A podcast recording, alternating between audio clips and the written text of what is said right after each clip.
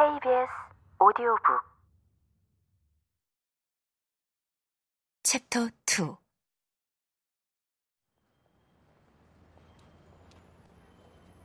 케이트는 헬스리를 향해 뒤뚝거리며 걷고 있었다. 키가 크고 재기가 뛰어난 그의 눈은 바닥을 보고 있었지만 마음은 하늘의 위성들을 생각했다. 어이 꼬마야 에? 수염이 너저분하게 자란 불황자 같은 남자가 더러운 손으로 난간을 붙잡고 담장에 기대서 있었다. 어디 출신이냐? 불황자의 두 눈은 흐릿했다. 루나요? 카로스가 양옆에 늘어선 거리에 작고 하얀 집 차고에 자전거가 있는 집이냐? 나는 자전거가 있었는데 우리 집은 초록색이었어요. 에어돔 밑에 있었고요. 저도 자전거가 있었어요.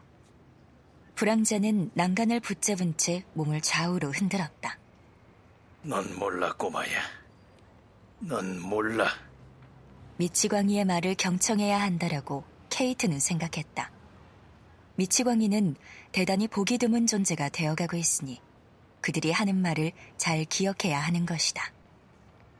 아주 오래전이야 오래전 불황자 노인은 휘청대며 멀어져 갔다. 케이트는 고개를 절레절레 흔들며 다시 걷기 시작했다. 케이트는 자세가 어색하고 키가 멀대처럼 컸다. 거의 206cm였다. 16살 때 벌써 그 키였다. 10년이 지난 지금도 그는 그 정도는 큰 키가 아니라고 생각했지만 늘 어깨를 구부정하게 굽히고 다녔다. 커다란 두 손을 반바지 허리띠 안쪽으로 찔러 넣은 채 팔꿈치를 휘적거리며 성큼성큼 걸었다.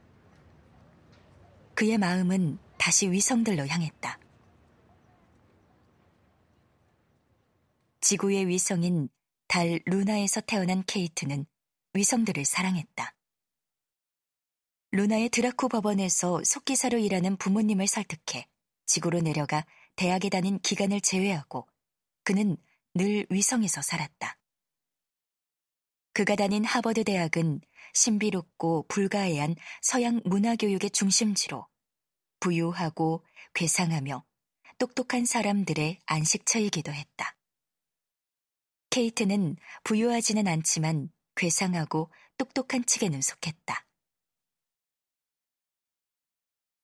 대학 시절 그는 행성 표면을 달라지게 만든 요소들, 얼어붙게 추운 히말라야 고지대를 지독하게 더운 사하라 모래 언덕처럼 바꿔놓은 기후변화에 관한 보고서를 접했다.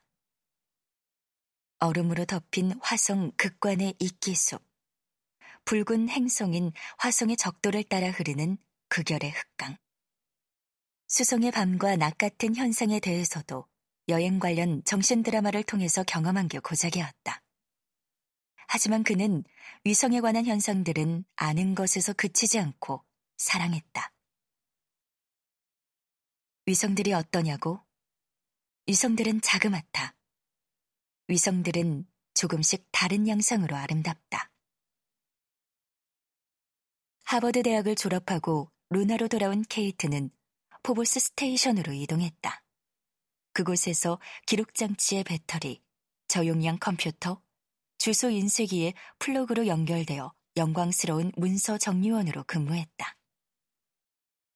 한가할 때면 편광렌즈 보안경이 장착된 작업복 차림으로 포보스를 탐색했는데 지름이 12km의 밝은 암석 덩어리 데이모스가 무서울 정도로 지평선에 가까이 접근하는 것을 목격하기도 했다. 깊은 인상을 받은 그는 사람들을 모아 함께 데이모스로 향했다. 그는 자그마한 위성 데이모스를 최대한 탐색한 뒤 목성의 위성들로 옮겨가 빛나는 갈색 눈으로 이오, 유로파, 가니메데, 칼리스토를 두루 관찰했다. 이어서 토성의 위성 한 곳에 배치받은 그는 착륙장 밖으로 나가 홀로 위성을 둘러보기도 했다. 토성고리에 확산된 비달에서 토성의 위성들은 자전을 계속했다. 그는 밤낮을 가리지 않고 완전히 몰입해서 회색 분화구, 회색 산맥, 계곡, 협곡을 돌아다니며 탐색했다. 위성들이 다 거기서 거기 아니냐고? 눈가리개를 착용하게 하고 그 위성들 중 한 곳에 데려다 놓은 뒤 눈가리개를 갑자기 풀어도 케이트는 암석의 구조와 결정체의 형성 양상, 전반적인 지형을 보고 그곳이 어떤 위성인지 바로 알아낼 것이다. 키큰 케이트는 풍경과 특성의 미묘한 차이를 알아보는 데 익숙했다. 완전한 세상 혹은 온전한 인간의 다양한 면모를 추구하려는 열정에 대해서도 그는 잘 알았지만 그런 열정에 대한 반감도 갖고 있었다. 케이튼이 반감을 표출하는 방식은 두 가지였다. 반감의 내면적 표출을 위해 그는 소설을 썼다. 그는 보석 박힌 녹음기를 체인으로 연결해 허리에 차고 있었다.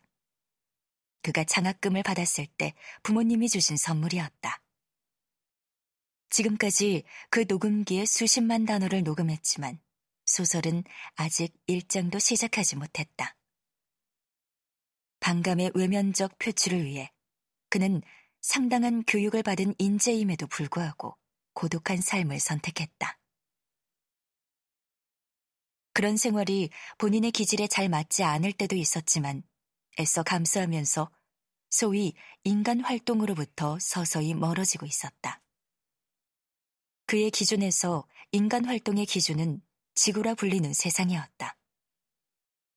그가 사이보그 승무원 교육을 마친 것은 불과 한 달 전이었고, 해왕성의 최대 위성 트리톤에 도착한 것은 바로 그날 아침이었다. 케이튼의 갈색 머리는 윤기가 흐르고 헝클어졌으며 싸움이 벌어졌을 때 상대가 그만큼 키가 크다면 상대방에게 머리끄덩이를 잡히기 딱 좋은 길이었다. 두 손을 허리띠 아래로 내려 납작한 배에 붙인 채 걸어가던 그는 산책로에 이르자 걸음을 멈췄다.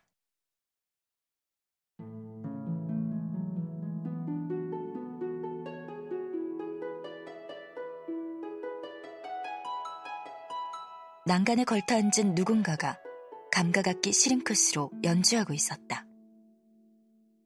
주변에는 몇몇 사람들이 멈춰서서 그것을 구경하고 있었다.